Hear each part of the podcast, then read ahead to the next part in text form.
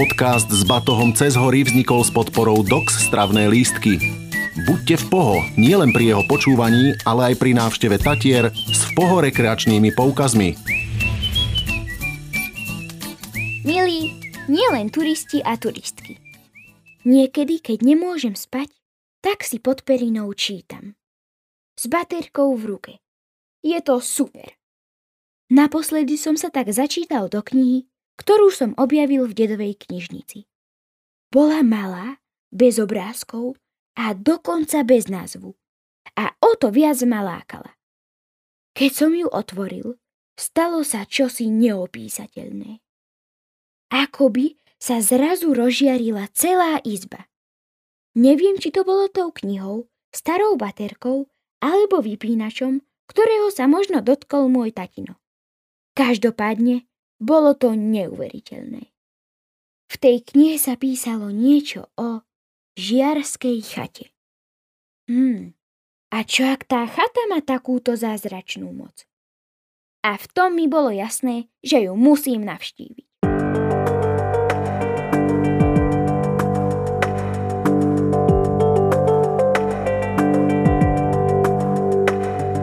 A tak dnes šliapem spolu s maminou zo žiaru po modrej turistickej značke do výšky 1325 metrov nad morom. Presne v tejto nadmorskej výške sa totiž nachádza žiarská chata, ktorá je jedinou vysokohorskou chatou v západných Tatrách z Liptovskej strany. Zároveň je aj vstupnou bránou do jednej z najznámejších a turisticky najnavštevovanejších dolín na Slovensku. Žiarskej doliny ako aj roháčov. A je to. Trvalo nám to približne hodinku a tri štvrte. Inak, túto túru v poho zvládne celá rodina. A maminy s kočíkmi istotne poteší 6 km dlhá asfaltová cesta, ktorá vedie Žiarskou dolinou až na chatu. Táto trasa je vhodná taktiež pre bicykle. Dokonca je počas letnej sezóny možnosť požiťať si pri chate aj kolobežky.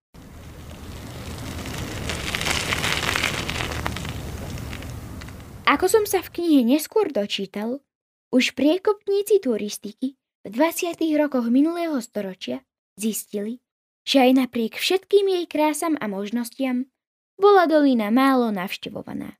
Okrem Salašov v nej totiž nebolo pre turistov žiadne iné miesto, v ktorom by mohli prenocovať. A tak sa zrodila myšlienka na výstavbu prvej chaty v Žiarskej doline. Jej výstavba Stála v tom období 400 tisíc korún a bola dokončená v júni 1939. A slávnostné otvorenie sa uskutočnilo presne 1. júla 1939. Okrem lyžiarne či dvoch jedální sa žiarská chata píšila teplou i studenou tečúcou vodou, ako aj petrolejovými či tlakovými lampami, ktorými sa svietilo. V tom čase to bola najmodernejšia chata na Slovensku.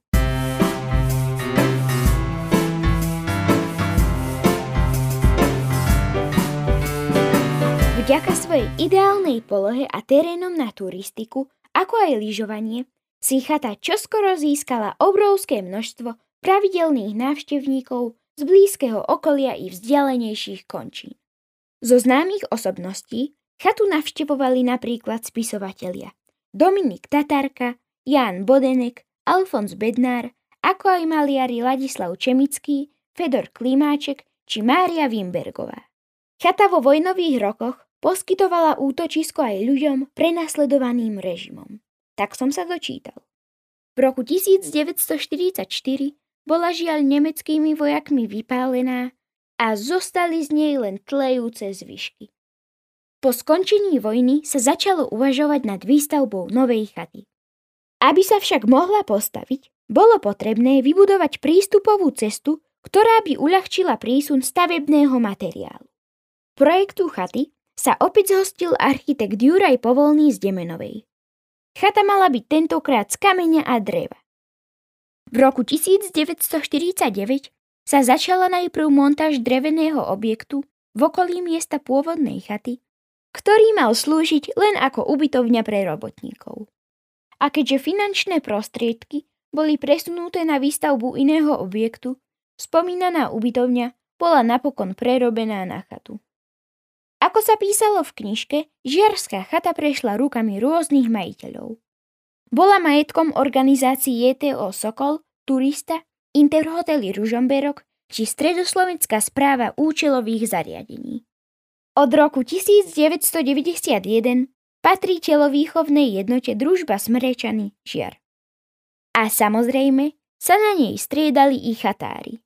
Počas ich pôsobenia dochádzalo aj k viacerým prestavbám a modernizáciám chaty.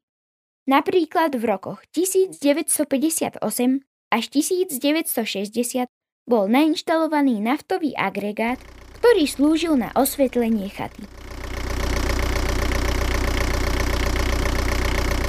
Žiarská chata v tejto podobe slúžila verejnosti do roku 2006. A keďže nebola schopná už ďalej poskytovať návštevníkom štandardné služby, bola jednoducho zbúraná. Na jej mieste však postavili v rekordne krátkom čase za 5 mesiacov novú a parádnu žiarskú chatu. S väčšou kapacitou reštaurácie, s oddelenou reštauračnou časťou od ubytovacej ako aj s vyšším štandardom ubytovania.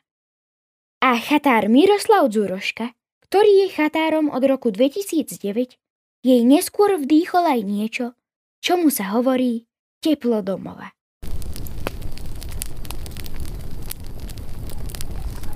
Ako povedala moja mamina, v žiarskej chate to žiari. Vďaka jej milému personálu i malebnému interiéru. A veru, aj mne sa rozžiarili oči, keď som sa zahrízol do vyprážaného síra s hranolkami. Mňam. Hmm, Žiarská chata je naozaj hviezda Žiarskej doliny. Ako aj celých západných Tatier. A čaká len na vás. Celoročne. Tak neváhajte a chodte si dobiť baterky.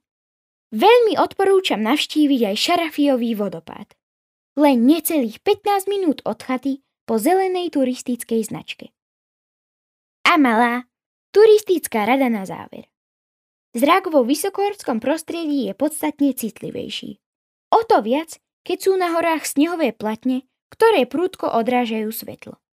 Nezabúdajte preto na slnečné okuliare ako aj krém s ochranným faktorom. Do počutia na budúce, milí turisti a turistky.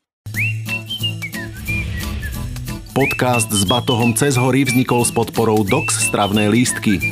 Buďte v Poho nielen pri jeho počúvaní, ale aj pri návšteve Tatier s v Poho rekreačnými poukazmi. Tento podcast je určený milovníkom Tatier a najmä sledovateľom facebookovej stránky Tatry. Nájdete ho aj na všetkých streamovacích platformách. Na obsahu spolupracovala Petra Tvrdá, zvuk zabezpečil Jaro Kizek a od mikrofónu vás po tatranských chatách sprevádza Vladko Suchanič. V budúcom podcaste vás zoberieme na Sliesky dom. Aj cez naše podcasty lepšie spoznávajte vrcholy vysokých, belianských, západných a nízkych Tatier.